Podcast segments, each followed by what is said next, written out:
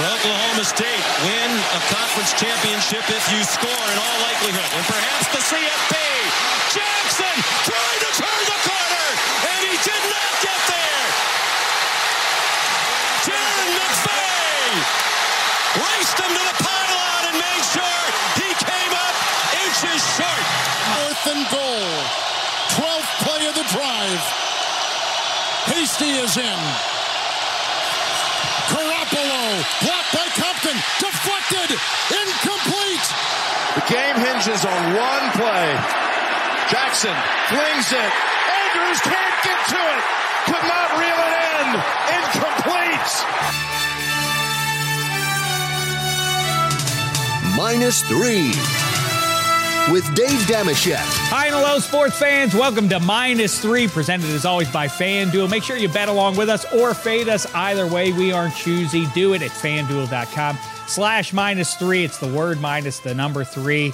And follow all the fun on social media at minus three pod and play along with us, against us in our various pick'em games every week for you. Extrapoints.com slash arcade. Sal, me, and now Harry has jumped into the lead in the season NFL pick'em total. There's uh, college football still to be had there. Bowl season is nigh. Upcoming here, very excited for this conversation as we project beyond the 2021 pro football season and look ahead to free agency and otherwise. One of the very best in the business, Brad Spielberger from overthecap.com and Pro Football Focus is going to join us to help make sense of some of the big name quarterbacks and otherwise that are going to be out there to be had for QB needy teams in pro football this spring when free agency gets going, or is it better to go through the draft to get some of the quarterbacks out there, whether it's Desmond Ridder or Kenny Pickett or Matt Corral or any of the other names out there? We'll get into all that with Brad. In the meantime, specifically to you, Eddie Spaghetti, but to all Notre Dame fans, we all became Irish fans for at least one week when Brian Kelly departed in the fashion he did. It's fine for a head coach to leave his student athletes and go to somewhere that he perceives to be greener pastures. It's the it's the nature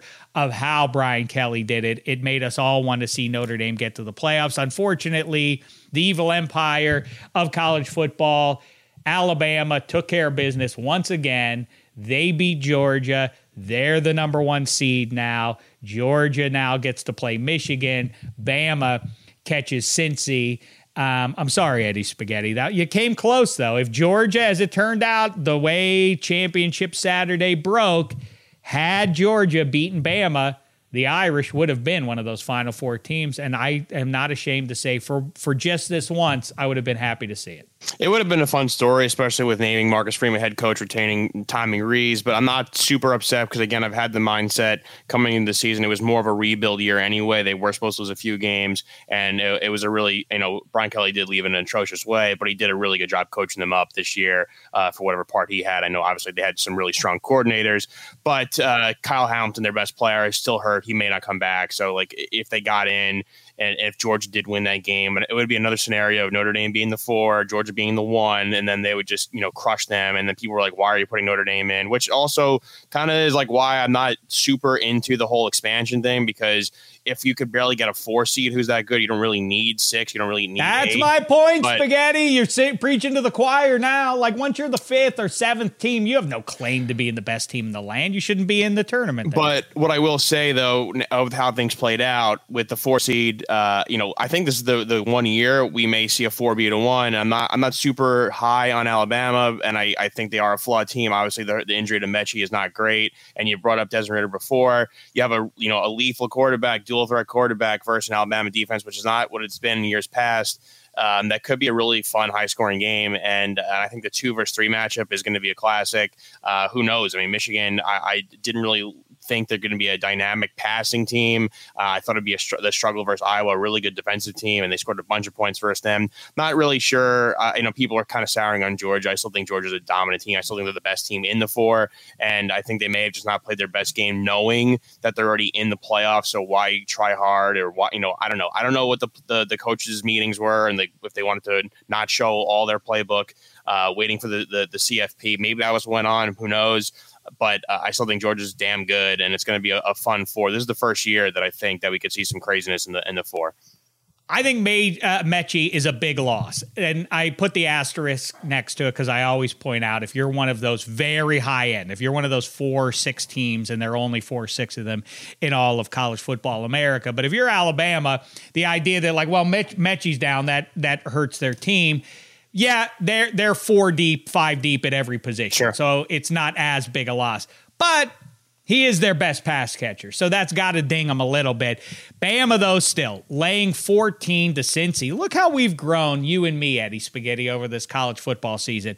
Here we are, early December. I was rooting for Notre Dame this past weekend, and you're at least floating the idea that the Bearcats might knock off Alabama. That's personal growth from both you and me. You usually like the juggernauts and turn your nose up at Cincy.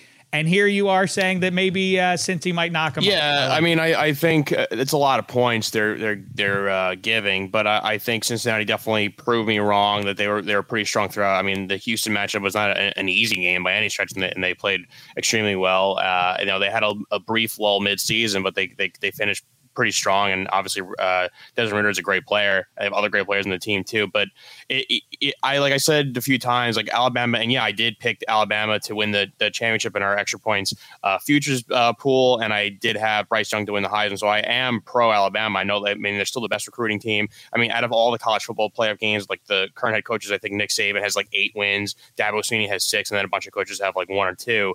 Like they clearly are do- they dominate this. They this is the time of year they come alive. And they dominate these games, and but I, I think this is a team that's not as as strong as years past. I still think Georgia is the best team, so there is a chance they would beat uh, they, they could beat Alabama. And I think if if you know Michigan was the four, they'd have a great shot. And I think if Notre Dame was in too, if they got in somehow, I think they'd have a pretty good chance too because Notre Dame has been playing better of late. So I think that they're all the games should be good, but this is the first really legitimate year I could see a four beating a one.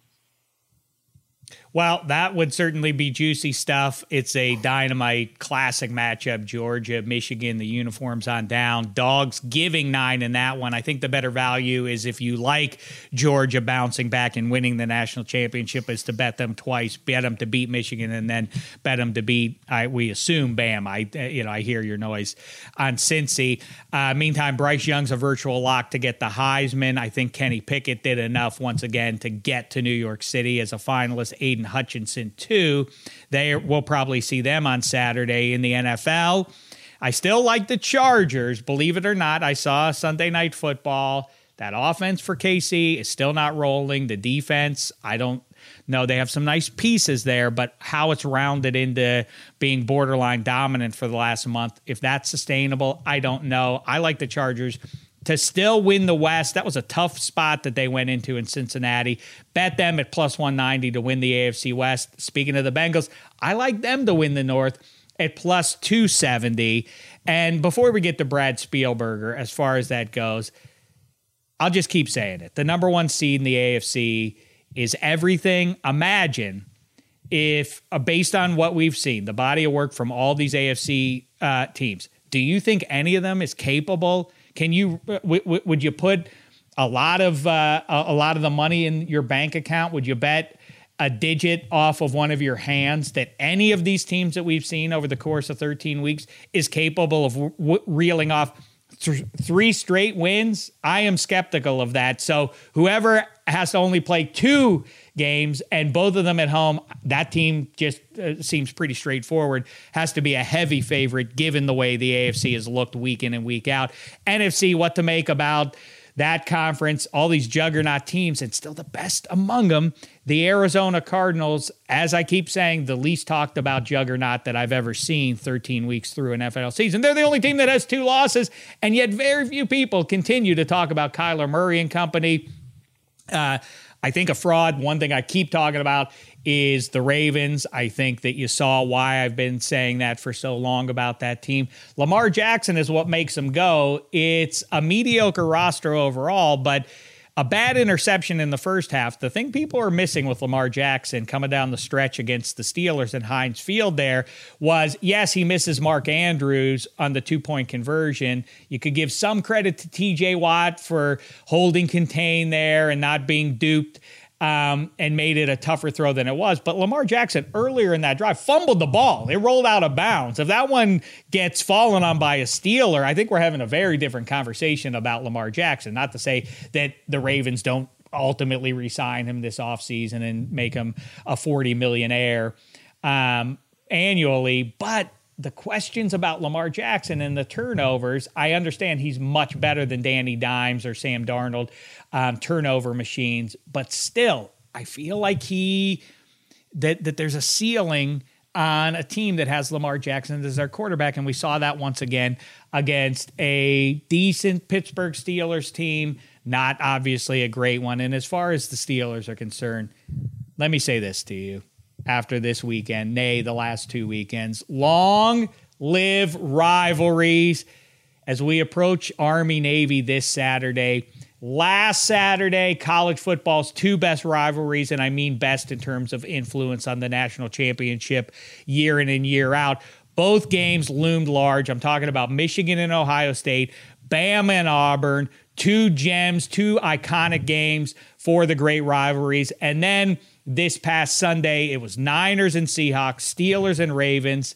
We live in an age of parity. Not coincidentally, that's because it's what the leagues and their network partners want to have happen. But every game is not equal, no matter how much people try to sell you on that. In fact, if I may steal from the SEC's marketing department, rivalries just mean more.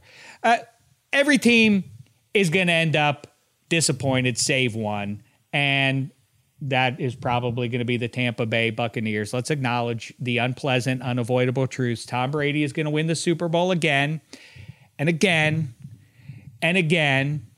And then at some point, the sun is going to burn out and it'll all be over. But in the meantime, let's enjoy big wins for our favorite teams along the way. And beating your rival is always big. It's always more important. It always means more. Always, with all due respect to Mike to Mike Tomlin, who talks in platitudes about his team facing nameless gray faces every week beating that Ravens team the week after an embarrassing loss to Cincy, which led to lots of people getting hyperbolic and histrionic about whether Tomlin should be allowed to still coach the Pittsburgh Steelers, and Ben Roethlisberger hurting his ch- his team's chances of winning, and music being played at practice, and a whole bunch of other hooey and applesauce. That win on Sunday in in Heinz Field, in fact, does mean more. Same goes for Pete Carroll and Russell Wilson. They may not go to the playoffs, but in a raw and misty early evening in Seattle, where Richard Sherman knocked the ball away from Michael Crabtree not that long ago, and yet, on the other hand, what feels like an eternity ago,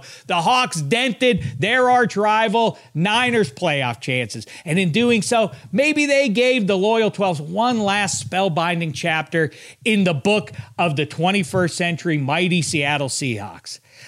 I have a nice life. Thanks to my wife, my four kids. I get to see the golden hour light of Southern California every day, as you can plainly see. I have a nice collection of flannel shirts, but for better or worse, my mood swings on how the teams I root for rise and fall. And another iconic win coming down to one last play at the goal line, as it has again and again and again, it does matter more. For all the snark and all the negativity, we gotta look at greatness on Sunday. Maybe the last glimpse for that guy, number seven. I'm glad it came for him with all the heat, all the negativity, that he rose up one last time. And for Pittsburgh Steelers fans who've stayed loyal to the black and gold, that was a special moment. If it was the last one, I tip my imaginary cap to you, number seven. Glorious stuff on your way to the Hall of Fame. Now, before we get to Brad Spielberger, as I talk about, the NFL playoffs are almost here. And to help you stay on top of the action, FanDuel Sportsbook is giving you a $10 bonus when you place $20 in same game parlay bets, bet on a single game or spread your bets out across multiple matchups. It's up to you. As long as you bet 20 bucks in same game parlays during the same week of NFL action, you're getting a $10 bonus. We can look at the Thursday night game, and that is the Pittsburgh Steelers at the Minnesota Vikings. Do you like Roethlisberger to keep on humming? I don't know. I don't think that's as dependable as his primary pass catcher is. Diontae Johnson getting a ton of targets. Bet the over in pass yards, uh, re- pass receiving yards for De- Diontae Johnson. I suspect that this one goes a little low, um, goes under the total there. I, I, I don't have it in me to pick for or against the Steelers at this point for the reason I just uh, explained there, Eddie Spaghetti. So you tell us who's winning that game. I guess I'm going to ride the Steelers. I mean, I have been. Uh, there you go, fella. I, I picked them this week uh, over over the uh, the Ravens and the Vikings are. I, I think the Chargers. Maybe I'll, I'll, stop making fun of them. I think I, I do believe in the Chargers more, but the Vikings and Chargers were like the two teams, one AFC, one NFC, that I can never buy into completely. The Vikings make no sense. They gave the Lions their first win. Uh, ben Roethlisberger is still right now a better quarterback, a, a more consistent quarterback than Kirk Cousins. And uh, as long as they stop down the, you know, what Justin Jefferson could do, I think the Steelers could win this game uh, on the ground, especially. So I, am liking the, the Steelers in this uh, TNF matchup. Yeah, even without Joe Haden, they do a nice job um, in scheme of taking away the number one option of the other team. And so Justin Jefferson, if they lose, probably isn't the reason that they lose the game. But he is uh, electric, of course. Make sure one way or the other that you bet along with us at FanDuel Sportsbook fast payouts, easy to use, dynamite stuff like same game parlays. These are the reasons that FanDuel is America's number one sports book. And like I say, do it with your pals here at minus three, fanduel.com slash minus three. It's the word minus the number three. That's how you do it. And we'll see you in the winner circle. Or maybe we won't. Quickly, let's fit in a break.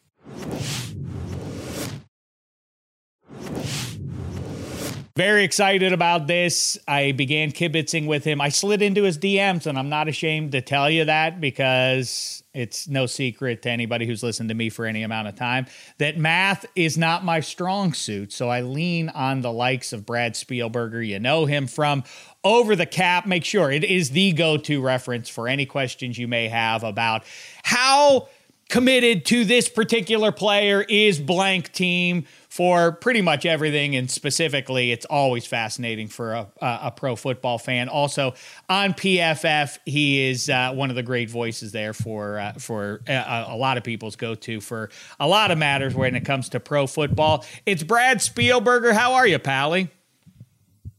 I'm doing great. Thanks for having me. Although you, you mentioned that the, the Steelers control your mood, and uh, I'm a Bears fan, so you know it would take that with a, a, grain of salt. But I'm doing great otherwise. Well, I mean, how are you right now as a Bears fan? Do you feel optimistic? Do you think that Justin Fields is because the thing I always say to people is, as we jump into this sports most important position, no surprise to you that we're going to talk about how tethered some pro football teams are to their incumbent QB and whether or not they might be better off to go in into the college football option or look at some of these big name free agents out there. But the only the thing I always caution everybody against in our era of full QB sat- saturation, which is to say, there are now more good quarterbacks than there are available slots in pro football, is don't commit to the wrong guy. Now the Bears have drafted Justin Fields this deep into the season. How do you feel about him?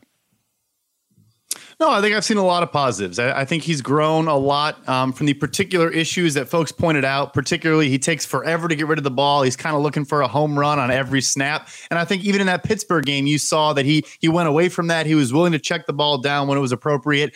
I think more so though, the fact that there's not a great class coming out of college makes you feel a bit better about it as well. It's funny you say that because that is something people have continually mentioned that this is a down group of quarterbacks compared to the last two, three, four years. But of course course, the Mahomes class with Deshaun Watson and Trubisky, that's two of three. I think we can rightly say that are that are quarterbacks that have been good. But Deshaun Watson now out to sea. Let's start there with the conversation. Deshaun Watson, where is he in 2022? I don't know how much of a legal crystal ball you have, and it's ugly stuff to try and work around here. But is Deshaun Watson a starting quarterback for a pro football team in September of 2022? And where is it, if so? I think he is. And I think it's between Miami and Carolina. We've obviously seen how erratic the Panthers are and that they are willing to just churn the roster and just keep adding quarterbacks until they find someone. So they're an obvious choice. And then Miami, yes, on a five game win streak, and, and Tua has put up good numbers. Um, but I saw he already leads the NFL in passing yards from RPOs, even though he's missed five games. So they're, they're you know, they're running a, a very simple offense. And, and, and Deshaun Watson does things that Tua Tagovailoa cannot do. It is a funny, hyper specific statistic that has emerged everywhere on social media at least is Tua's numbers in RPOs as a justification. And by the way, I do think for what it matters if you if you skew more um, away from that statistic and more into the human side of things, man, that guy for all the Deshaun Watson rumors and like, wait, hey, uh, Dolphs, hey, Coach Flores, are you really want Watts? I mean, I'm here. I'm I'm still here, and you are pining for this guy who's got all sorts of troubles, and you'd still rather deal with that than than try to make me work. I think he's kind of risen to the occasion, and that's not a given. Everybody who gets challenged by somebody else or outside noise doesn't rise to the occasion. I think there's something to be said, at least for for the kid, um, you know, getting hot, relatively speaking, here and, and playing his best football since all this Watson noise began, right? I mean, the fact that the Miami Dolphins owner, Stephen Ross, was able to facilitate a conversation with another team's like quarterback on the roster, it's, it's unheard of. Um, I'm with you. Good for him for, for handling the adversity well and, and rising to the occasion instead of letting it kind of get him down. Um, you know, the, the mental fortitude matters at that position. And also, you know, Tua remains on his rookie deal, and that's uh, something that I and a lot of people point to um, as the sweet spot. If, again, Justin Fields or otherwise. The sweet spot is to not just draft a guy you hope turns into your franchise QB, but a guy who actually lives up to those hopes, a guy who can actually carry your team to some degree, who can cover up the warts and all on the rest of the roster there, and without consuming too much of the salary cap. That's why it is the sweet spot there. The numbers are inarguable. Even the very best this side of Tom Brady once you get that big time second contract, it does diminish the depth of the roster, of course. So you really better be able to cover up, like I say, a lot of the uh, the failings around the rest of the football team. Tua would still be on his rookie deal if the Dolphins do get him is Houston a good landing spot potentially for him? Where else might Tua go? I mean, if you're if, if we're to play the dominoes game here of if if Deshaun Watson falls in Miami, where then does Tua land? You know, I think an interesting team could be Washington. You know, I think Taylor Heinicke has shown some, you know, good play here and there, but probably not going to be a franchise quarterback. And, and, they also have weapons. A guy like a Curtis Samuel, who's a you know yards after the catch type of guy. Uh, I like Scott Turner, their offensive coordinator, is very creative. Likes to attack de- uh, defenses laterally as much as he does vertically. So. I think that'd be a good fit, and I think they're a team where you got to make a move at quarterback. You cannot go into a third season coming off potentially two playoff runs without a franchise quarterback. The AFC North strikes me as a really compelling spot where quarterbacks are concerned here because Lamar Jackson and Baker Mayfield, who kind of have their trajectories um, side by side, look pretty different. Obviously, where Baltimore stands versus where the Browns stand. Spoiler alert, don't sleep on the Browns just yet. If they get red hot, they can still win a division um, comprised of four pretty good, but not great teams, then again, that kind of defines the entire AFC. Let's start with the Baltimore Ravens and Lamar Jackson. It seems sure that they're going to lock him up from a marketing standpoint, at least. Imagine if you let this all time electric, distinct talent walk out the door and go elsewhere. They're, the Ravens are certainly not going to do that. I, and I'm not I, am not trying to play cynic um, because I root for another AFC North team. I often compare Lamar Jackson and uh, by saying that when people compare him to, he's not uh, like chili isn't a soup. It's something better than that. It's its own thing. Lamar Jackson is not really comparable to any talent I've ever seen in the NFL. I think the compare, the one I always make is he's more like Tom Glavine or Greg Maddux. What Lamar Jackson does great is makes just enough plays to beat the Browns in November, but that won't work for two games, let alone three games in the AFC playoffs against good teams enough that you get to and win a Super Bowl. So I feel like they're kind of jammed up there. It, eh, do, do, do you agree with that? And if I'm right that you agree, if he's going to get a 40 plus million dollar deal, that's going to ding the roster. So Lamar Jackson has, much like Patrick Mahomes is currently on the, has already played on the best roster he's ever going to play on. True or false? I think that is, you know, undisputably true. It's going to be hard to bring in as many players as they have. While he was on the rookie deal, like you mentioned, they had the high, the most expensive defense in the NFL last year, and that was obviously to counter what Lamar Jackson does. But I do think the interesting thing about his unique skill set is I'll tell you, a lot of people in Baltimore thought they got a great deal when they traded Orlando Brown Jr. to the Kansas City Chiefs. And he's probably going to go ahead and sign for 20 million per year himself. So you save that, it enables you to spend elsewhere. You've obviously been drafting very well. I mean, Odafe Oweh looks like a great edge rusher now. Rashod Bateman coming along at wide receiver. So yes, the rookie contract quarterback is the most important, but hey, if you have a premier edge rusher and a premier wide receiver on rookie deals, that, that helps a lot as well as again here like i say again my math makes my brain go fuzzy so i'll lean on you is it in fact is it reality or is it a myth at this point as uh, this year notwithstanding because of covid and everything as the cap goes up each year it is the amount that the, the QBs are getting paid, does it in fact diminish the roster significantly, or is that something that was truer, say, six or eight years ago than it is right now?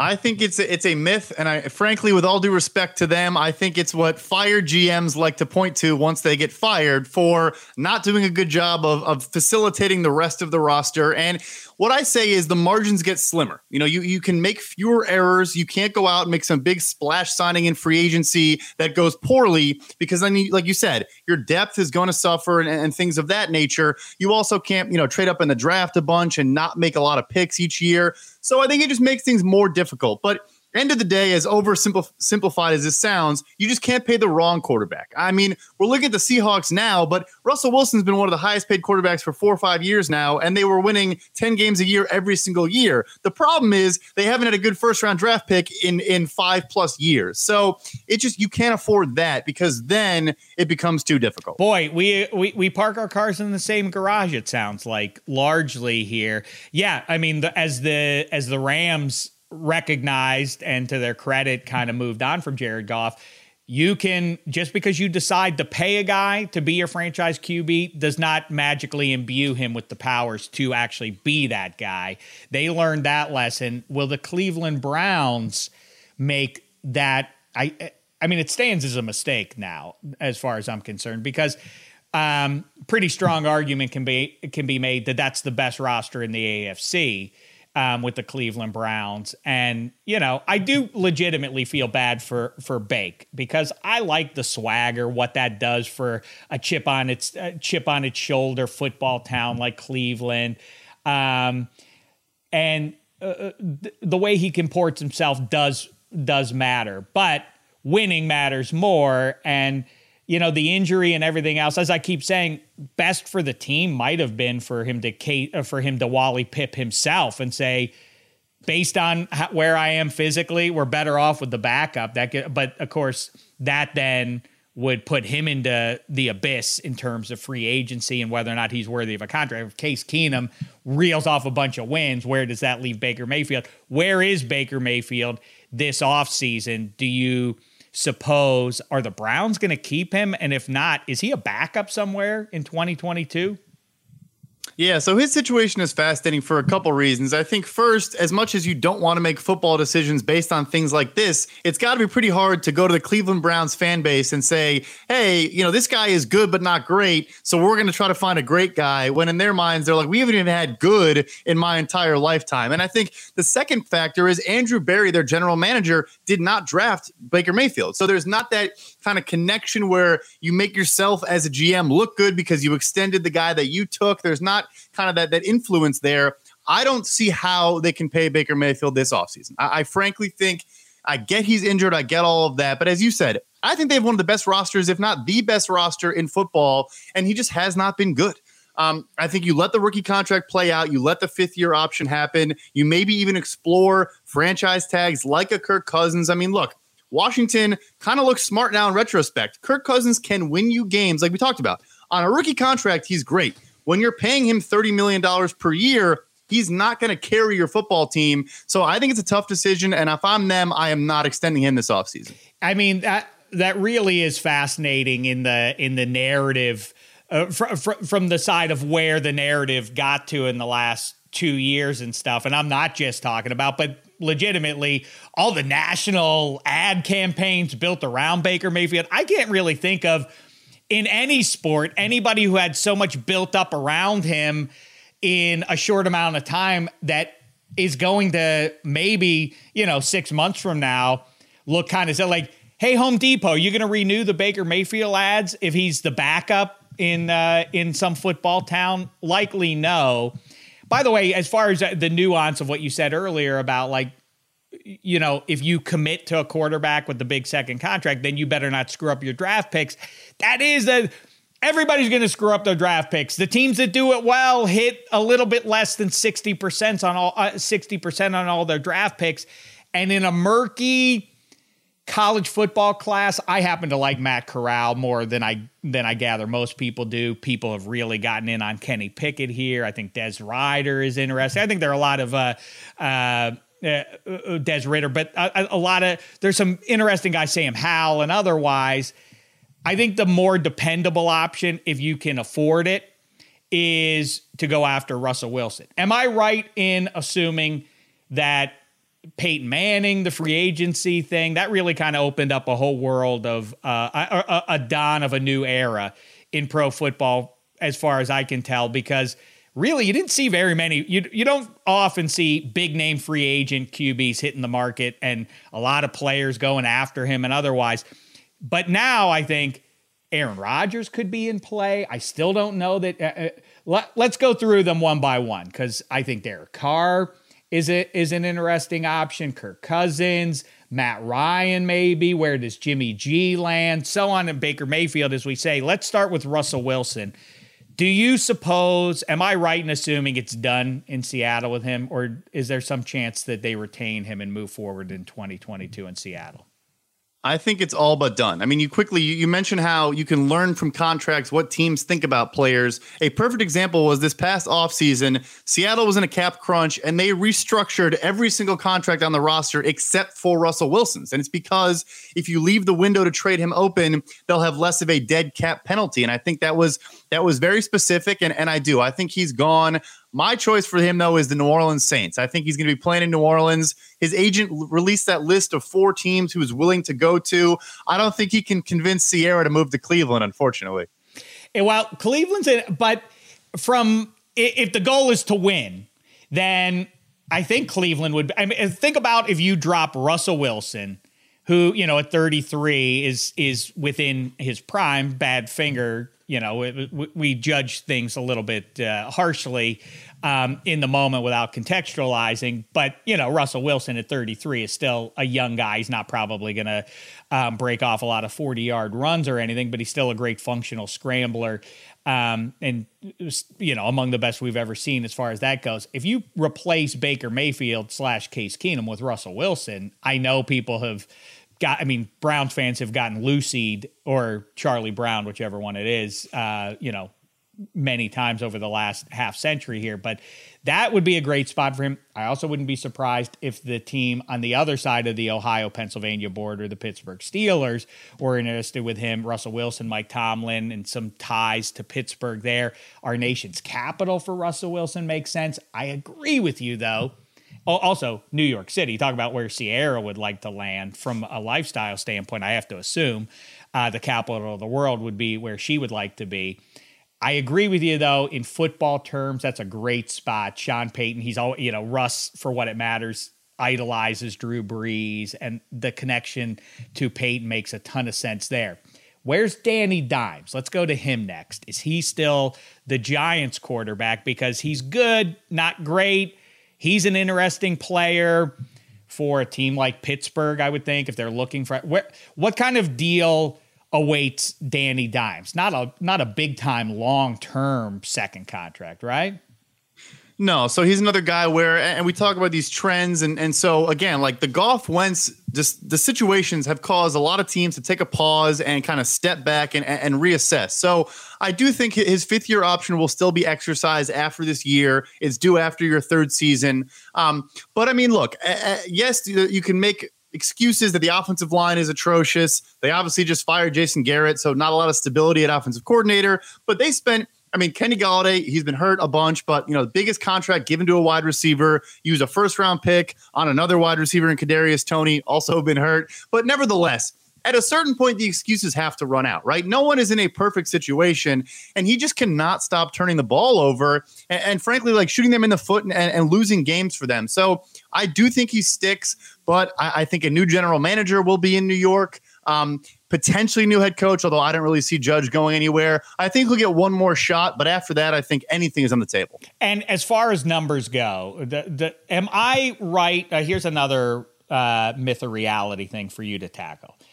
I think people are are wrong when they make the blanket statement you cannot use a first round draft pick on a running back. I think if you feel like you're close and that guy is the finishing piece, uh, you know, I, I point people to um, Zeke Elliott going to Dallas when he did. He got them fairly close to a Super Bowl. Well, I mean, like I say, relatively close, but you but it did feel like it made sense with what Zeke was giving that team. You just have to adjust your eye. You, if you draft a running back in the first round, he's not going to be on your team 12 years from now. You buy him in the draft to give you his rookie contract. The mistake is with the exception of possibly tagging a guy and getting another year out of him, it's giving the big second contract. There very little there's very little evidence that uh, that um, that that works out for the team that gives the big time second contract. Am I right or wrong? So I would say twofold. So to the first point, you know, uh, it's funny because people, I, I, I, would respectfully disagree. I don't think you should ever use a first round pick on a running back, but not because of my thoughts on their impact on the football field. My perspective from this contract and salary cap space is the opportunity cost of doing so. So one example I've written about before, when Saquon Barkley got drafted, he was the fifth highest paid running back in the NFL. The following year, Nick Bosa went second overall, same slot. He was the 37th highest paid edge, edge rusher. Hmm. So it's when you factor stuff like that into the equation where you're not getting any savings, you're already paying top of market for the guy. Um, I think that comes into play. But I also agree, second fold, you know, people point to the Sony Michel draft pick where the, the, the, Patriots had two first round picks. They're coming off a Super Bowl, and he was. He was excellent in that playoff run. They were willing to move on. They got a nice fourth round pick in that trade with the Rams. So you can approach it that way, but it's just tough because there's also kind of the sunk cost, or you know, if you have a good guy, like if Najee Harris plays 500 snaps the next three years, how do you not extend that guy? How do you go to your fan base and say, we've been promoting him on the field, off the field? He's like the coolest guy ever. Every, every time I see him get interviewed, I stop and watch it because I, I love him as a person. How do you not double down and make that investment, even though, like you said, it almost never works out? I, believe me, I, I, I get it that it's nihilistic on that guy's behalf, on the running backs. Like, hey man, that's just the nature of uh, 21st century football. You're going to be worn out. We're going to run you into the ground, and it, there is something to be said for, you know, maybe maybe not the most human thing in the world, but Mike Tomlin does seem to identify like, yeah, that guy's not to uh, an NFL running back ain't go. Uh, Frank Gore and Adrian Peterson notwithstanding, you know, their shelf life, their value is probably about five years, and then it's diminishing returns after that. Um, Saquon Barkley, I mean, I'm, I wouldn't debate. I, you know, I've been right on that one. The Giants were sufficiently far away from Super Bowl contention that taking Saquon Barkley where they did made no sense. I think if you can in your brain, if you're the GM of a team, if you can justify we're kind of close, if you just give us this guy at running back, that could push us over the top to a division title or, or, or otherwise. I, I can see the argument there. So, Russell Wilson to New Orleans, Danny Dimes. Probably not long for the Giants. Probably not the answer there for the next decade. Let's go with Aaron Rodgers next. A big name, obviously. Even if they win the Super Bowl, do you think that he's gone from Green Bay? I've been assured by a few people now that no matter what happens, he is moving on. And that leads me to Denver. Although the weird Pittsburgh noise, that doesn't really make sense to me. Um, Seattle makes a little more sense, except for the state of the offensive line. How say you? Yeah, you know, I think the Denver Broncos still stick out as the best option. I mean, you watched last night, uh, they have a talented offensive line, a bunch of talented receivers. Javonte Williams looks awesome now, and Teddy Bridgewater just couldn't really get them the ball in space to, to produce and, and make big plays. And I think if you look at it from Rodgers' standpoint, we're maybe getting this later, but I think they are the best positioned team in the NFL going into this offseason to add more talent. They get a second and third round pick from the Rams for Von Miller, which was just a, a slam dunk trade for them. Um, and I think there's a connection there too. General manager George Paton was with the Minnesota Vikings for forever, you know, pretty much the entire time Rodgers was in Green Bay. So there's that. There's also the precedent with Peyton Manning. You know, Denver's already done this. So I think he lands there. It sounds like his uh, his fiance wants to be there as well. Um, I think if they win a Super Bowl, it'd be kind of hard to, for him to leave. But I, obviously, you know, I trust you there. Outside of a Super Bowl, I think it's a foregone conclusion he's playing elsewhere, and that's not just my Bears fanhood speaking. As much as I hope he's gone. I, you know what, I. I refuse to believe people who maybe are more plugged in with the right uh, with the right voices, whether it's uh, Shailene Woodley's rep or otherwise. I just don't believe he's actually going to leave Green Bay if he's lifting the Lombardi trophy. I mean, eh, eh, is he he wants to stick it to the front office that badly? Like, see, this is what I did, and he's going to drop the trophy and walk over to Denver. It is a juicy spot from a football standpoint, except that then he's in a division with Herbert and Mahomes, and you know that eh, then it's interesting staying in that division. Derek Carr underappreciated. I know there have been some some ups and downs, but I think largely he's played pretty well this season in in a really rugged spot for a human being, given what what the franchise has been through. Is Derek Carr still in Vegas in 2022? Because he's a, a viable option for any QB needy team, whether it's the Giants. The Browns, I don't know if you get excited if you're a Browns fan about replacing Baker Mayfield with Derek Carr. I think it would be an upgrade. Maybe I can't imagine Derek going to following in the footsteps of his older brother David and going to Houston. Um, how say you on uh, on number four there? Yeah, you know, I think teams probably more than we realize made a lot of calls to Las Vegas this past offseason um, because he's kind of in a position again where the fact he did not get extended this past offseason is kind of a signal, kind of suggests, okay, like, are you not set on Derek Carr? Do you not think he's good enough to be a franchise quarterback to lead you to the promised land? I mean, I would argue that yes, he's one of the, he's an example where if he's making 40 million per year, which he might be after this season, it will get tough and it's going to be hard to fill out the roster, especially when you're you're cutting first round picks, you know, a year after you take them left and right. But I think Las Vegas has no choice. I think they're going to give him a massive contract, mm. maybe in the range of, you know, 5 years, 200 million, something like that. I just think he, he's provided so much stability. He, you know, they're, they're, trying to make this transition, this new city, this new stadium, all that. I think he's earned it, and I think he's going to get it. I think that's right. You know, I, and not to be Pollyanna about it or whatever, but as they, you know, this is year, this will be year three for them. Uh, what are you sinking your teeth into if you're a Raiders fan? For what that matters, it does. He is the franchise now, as Gruden is long gone, and all the mess of you know the the the uh, ugly stuff that's gone on. He's been the through line for you. I think you kind of owe it to him and to the to the Raiders fan base to to have him stick around a little bit. So, all right, couple more um, and then we'll we'll get to um, who is the starting quarterback for the Pittsburgh Steelers. But and maybe it's one of these names uh, upcoming here. Matt Ryan is he going to hang it up? I can't see him back in Atlanta next year. Where is he playing? So uh, contractually, he kind of has no choice, or I guess the Falcons have no choice. So um, is that right? See, this is what I misread. I thought that this is the season that they have to get out from under him.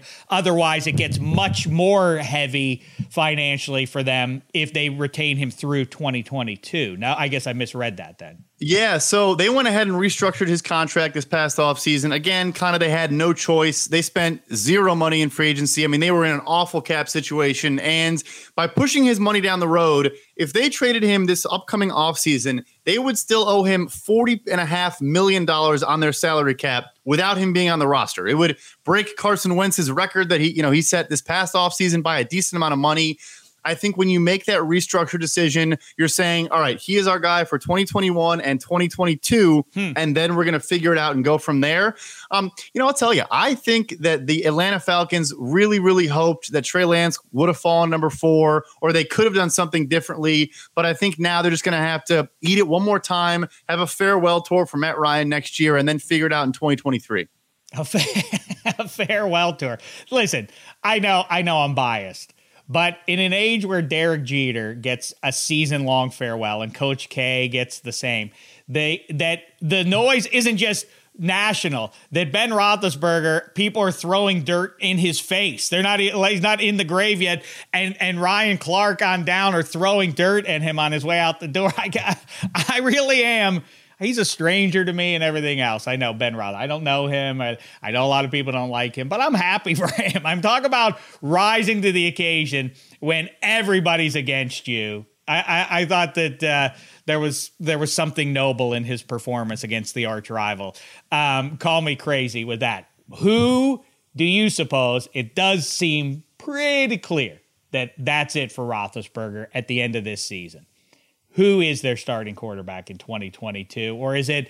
a combo of Mason Rudolph with a kid they draft, or do you think re- realistically, given their cap situation, that there is a big name free agent or a middle class quarterback who kind of bridges the gap into a new era with a you know a first round pedigree QB.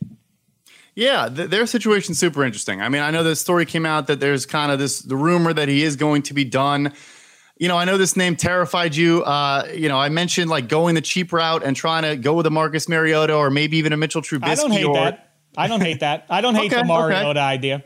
Yeah, and, and I think it's it's worth exploring. I think another kind of trend we're seeing with quarterbacks, like if Ryan Fitzpatrick this past offseason, is instead of kind of going crazy and forcing the issue and, and trying to trade for someone who's kind of mid tier, just going with that simple, you know, one year deal Mariota, you probably get for one year, you know, $10 million, just like Fitzpatrick, um, and just see what you have and, try to figure some things out. But otherwise, yeah, I mean, I know that, like you said, the draft, we never know the draft. We never know which quarterbacks actually to become good. As much as we pretend we do, we don't know. So, you know, they could be picking in the, in the middle of the, of the first round, and Mac Jones fell to 15. So there could probably be a guy there as well. Um, it's going to be interesting, though. I do think because of the stability of a Mike Tomlin and because the Pittsburgh Steelers are a phenomenally run franchise, they will definitely be in the mix for the Rodgerses and whatnot of the world.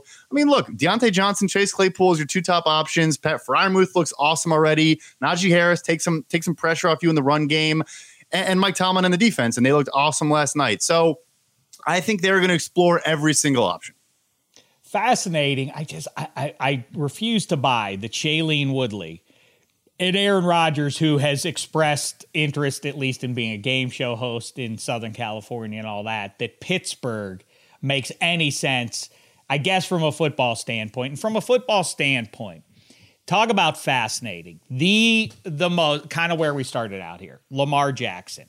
He throws a terrible interception in the end zone when the Ravens really, given the way the Steelers offense was playing in the first half, kind of, you know, you get another three points at minimum there. Instead, he throws a, a, just a crummy interception to Minkah Fitzpatrick. And the other thing that is obscured by the last minute furious drive down the field, he misses Mark Andrews, not on the two point conversion, but he misses him wide open in the end zone on the play before he throws a laser, a dynamite ball, which is what has to be vexing for John Harbaugh and company is that the guy can th- make back to back throws like that, miss wildly on a wide open Andrews, and then thread the needle to Sammy Watkins. But before any of that, the thing that people have kind of forgotten about is he fumbled the ball on that drive and it rolled out of bounds. This is I people obsess about you know, guys like Sam Darnold, oh, he's a, he's always going to be a pick machine, and Danny Dimes always turns the ball over. And I understand Lamar Jackson is vastly superior to uh, to either of those guys. And Chris Collinsworth made what I thought was a compelling point about Lamar Jackson on Sunday Night Football a couple weeks ago. Like, if he throws four picks, you just got to keep letting him take his swings. He, he's that kind of a guy. But I don't think that's that's a winning approach in the NFL. How say you? I mean, like They have to sign Lamar Jackson. There's no doubt. But I think if you hook them up to a lie detector, Eric DeCosta and John Harbaugh understand the limitations of what this gets you. You're always going to be in the mix. You're always going to be exciting. People are always going to want to watch you. You're going to win more often than you lose over the course of 17 regular season games, but you're probably never going to win a Super Bowl. How say you? That's the interesting thing, and this could be an entire you know podcast or conversation itself. But as you mentioned, you're going to be making a ton of money. You may not win in the playoffs. You'll probably be in the playoffs a lot. And you're one of the most exciting and, and, biggest draws in the NFL week in and week out. But yeah, I mean, the Minkah Fitzpatrick interception after four last week, just a total unforced error. Like you said, I mean, you, you're guaranteed at least three points down there, which, you know, could have decided the game. It was just, I don't know why he's pressing right now so much because it, there just doesn't seem to be a reason, right? I mean, you're in the game, you're not down very, very strange. I mean, also winning with four interceptions against Cleveland, maybe he felt like he could keep pushing his luck. But I, agree with you on the on the Collinsworth quote. I, I, wouldn't push him to have the green light and, and keep chucking it. I, I don't see how that's a winning strategy at all. It's going to be interesting, but I think Baltimore will tell themselves their injury list is one of the longest in the NFL, one of the longest, you know, in the last several years. Obviously, they have another left tackle and Ronnie Stanley the entire season. Your old pal Alejandro Villanueva has been okay. Patrick Mekari on the right side, young guy used to playing guard. I mean, they're totally patchwork at a lot of spots. So I think they would convince themselves like he's doing this in a very poor situation and maybe he'll get better. But yeah, not the progression you were hoping to see for sure. And real quick, I think too, there's you notice when you're slightly off target on a lot of throws, it limits yards after the catch. And there was a bunch of that. The last two weeks I've noticed mm. that where the catch is still made, but him being slightly off probably lost them five, six yards. I think I noticed that 15 times the last two weeks. They're always going to be. And I talked to somebody three years ago when they understood this, when Lamar Jackson emerged, and I forecasted uh, repeatedly for the better part of a year. I said, You watch what's going to happen here. The Ravens and Lamar Jackson are going to jump the NFL in 2019. That he is going to dominate, and they are no one's going to know what to do with him. And so it went, and they went 14 and two and it's not that they catch up with him. That it, I, I don't want to uh, marginalize it as some sort of a parlor trick because he's, you know, he, I, I, have no doubt that he gives whoever fits, you know, d- bouncing around and you have him and then you don't. But there is something to if you don't let him break contain that, you know, the the the balls he's throwing in year four I, I don't know that that's ever going to correct itself. And you're always going to be dependent on hitting in the draft on receiver. And Rashod Bateman looks like a hit, but I don't know who's going there to play in that offense if you're a pass catcher. It's just, it, it, it, it it's something to watch because I think they're going to keep him. There's no doubt they, they, you have to keep him, but I think it does put a ceiling on how far you go.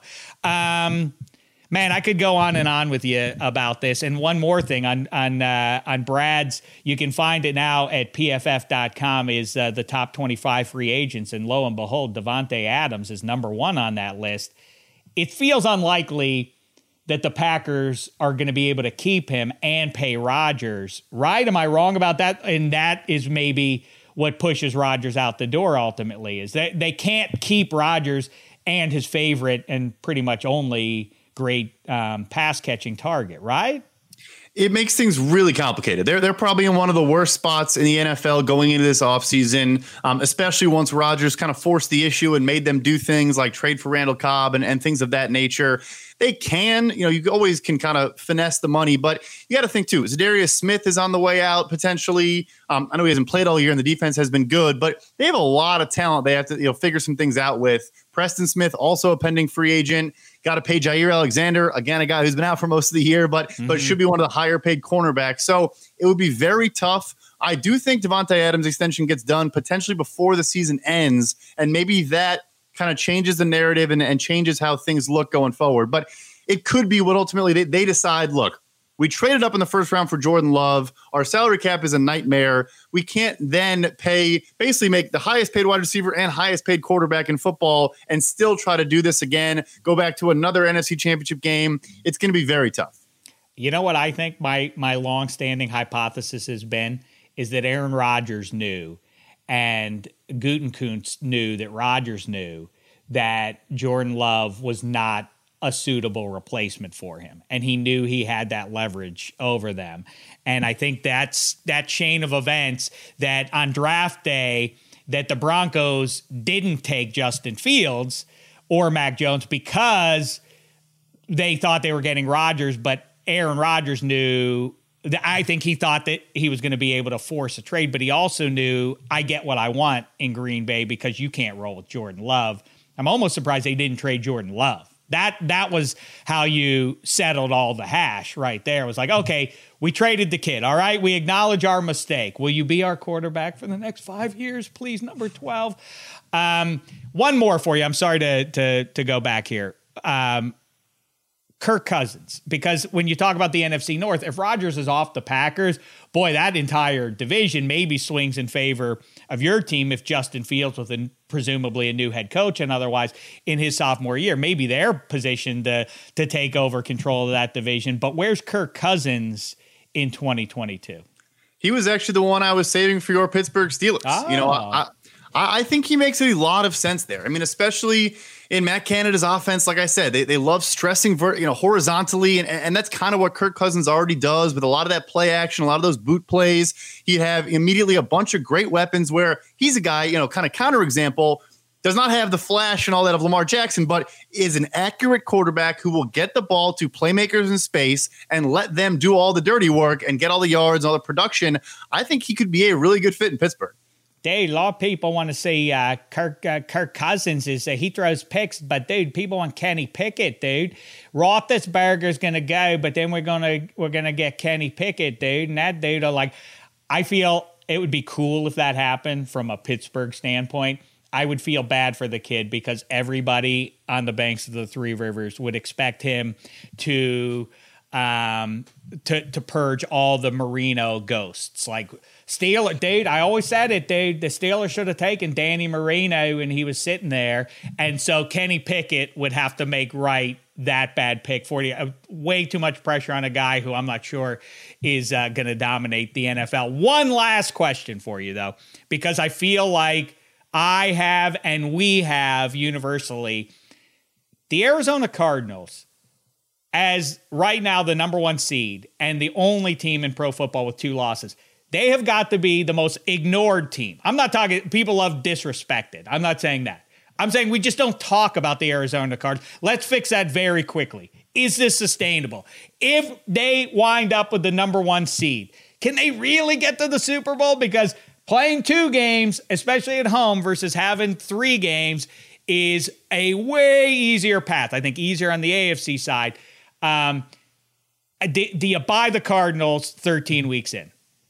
I think, as you mentioned, the bye and home field would be huge for them because going to Green Bay, no, I'm not buying that. But hosting teams in high altitude Arizona, also, JJ Watt has been kind of subtly hinting at a return for a couple mm. weeks now on his social media. So you bring him back into the fold, that defensive line, really, that the whole front seven is as good as it gets in football. Yeah, I, I am a buyer now. I was kind of waiting for the longest time, but you also look, they have some quality wins as well. I mean, go into LA, destroy the Rams. They've had some really good wins yeah, the Packers loss was tough on Thursday. Um, you know, that's kind of buoying the Packers right now in a big way. But no, I, I am buying and talk about a guy who's about to be a, a very rich human being in Kyler Murray it really is remarkable stuff that I mean in in a conference with Rodgers and all the storylines he's taken good and bad this year and Tom Brady doing it again and the the shiny Rams with the keep adding pieces and what that team's going to be in 2 years I, I, I can't imagine. That's a conversation for another time but there sits number 1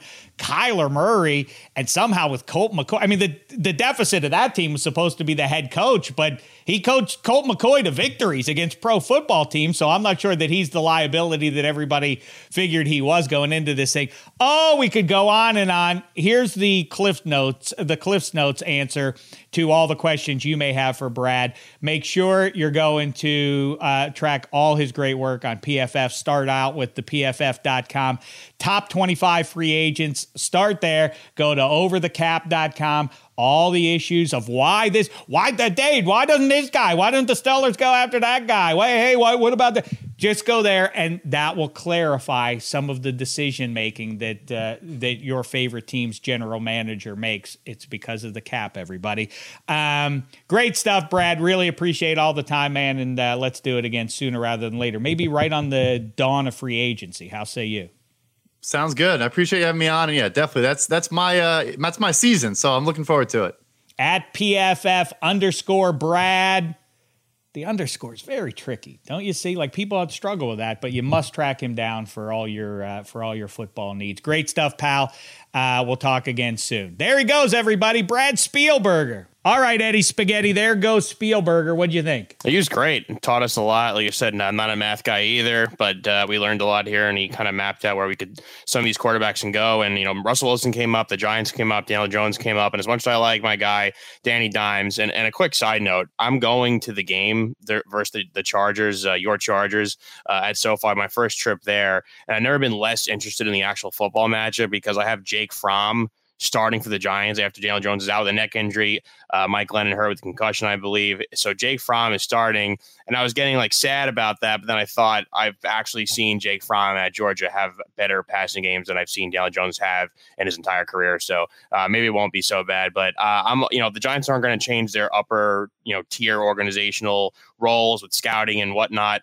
Uh, trade the two picks and get Russell Wilson for a stretch because you have you sign all these guys to bigger contracts. You're going to keep Saquon for whatever reason. You have him there. Like just use the rest of the picks on a building offensive line. The Giants really have the cap space to sign like someone like Terron Armstead or whoever. But uh, look, they, they drafted a like a C plus B minus rate and I, I don't trust them to pick the right guys with their two picks. So go get Russ. I think that's the answer. You know, it makes sense. Brad's point is well taken, and I'm with him ultimately about the Saints as situations present themselves right now. But the thing that can change is you broom Gettleman and you shake things up, and maybe you attract Russell to the Giants by, you know, whether he handpicks the OC or maybe I don't know if Judge moves or whatever. That's what makes it maybe more appealing for Russ at this stage of his career. Is that's how you can um, add to the luster that the Giants present. But by the way, as we say, it makes